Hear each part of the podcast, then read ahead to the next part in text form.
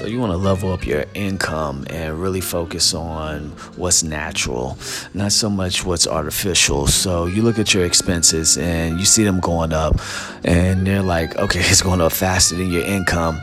And this is when you have to look at the upsize and your expenses, and then you got to automatically think, okay, be bigger or will it always just increase faster. Well, it's a balancing act, you all. So you look at when people buy houses, or you look at when people get credit cards or in credit card debt, and they try to leverage what they have to be able to maintain not only what they have, but to gain more. So the balancing act, a lot of times, is going to be based on you being cautious with the credit cards, with the new home, and with the lifestyle.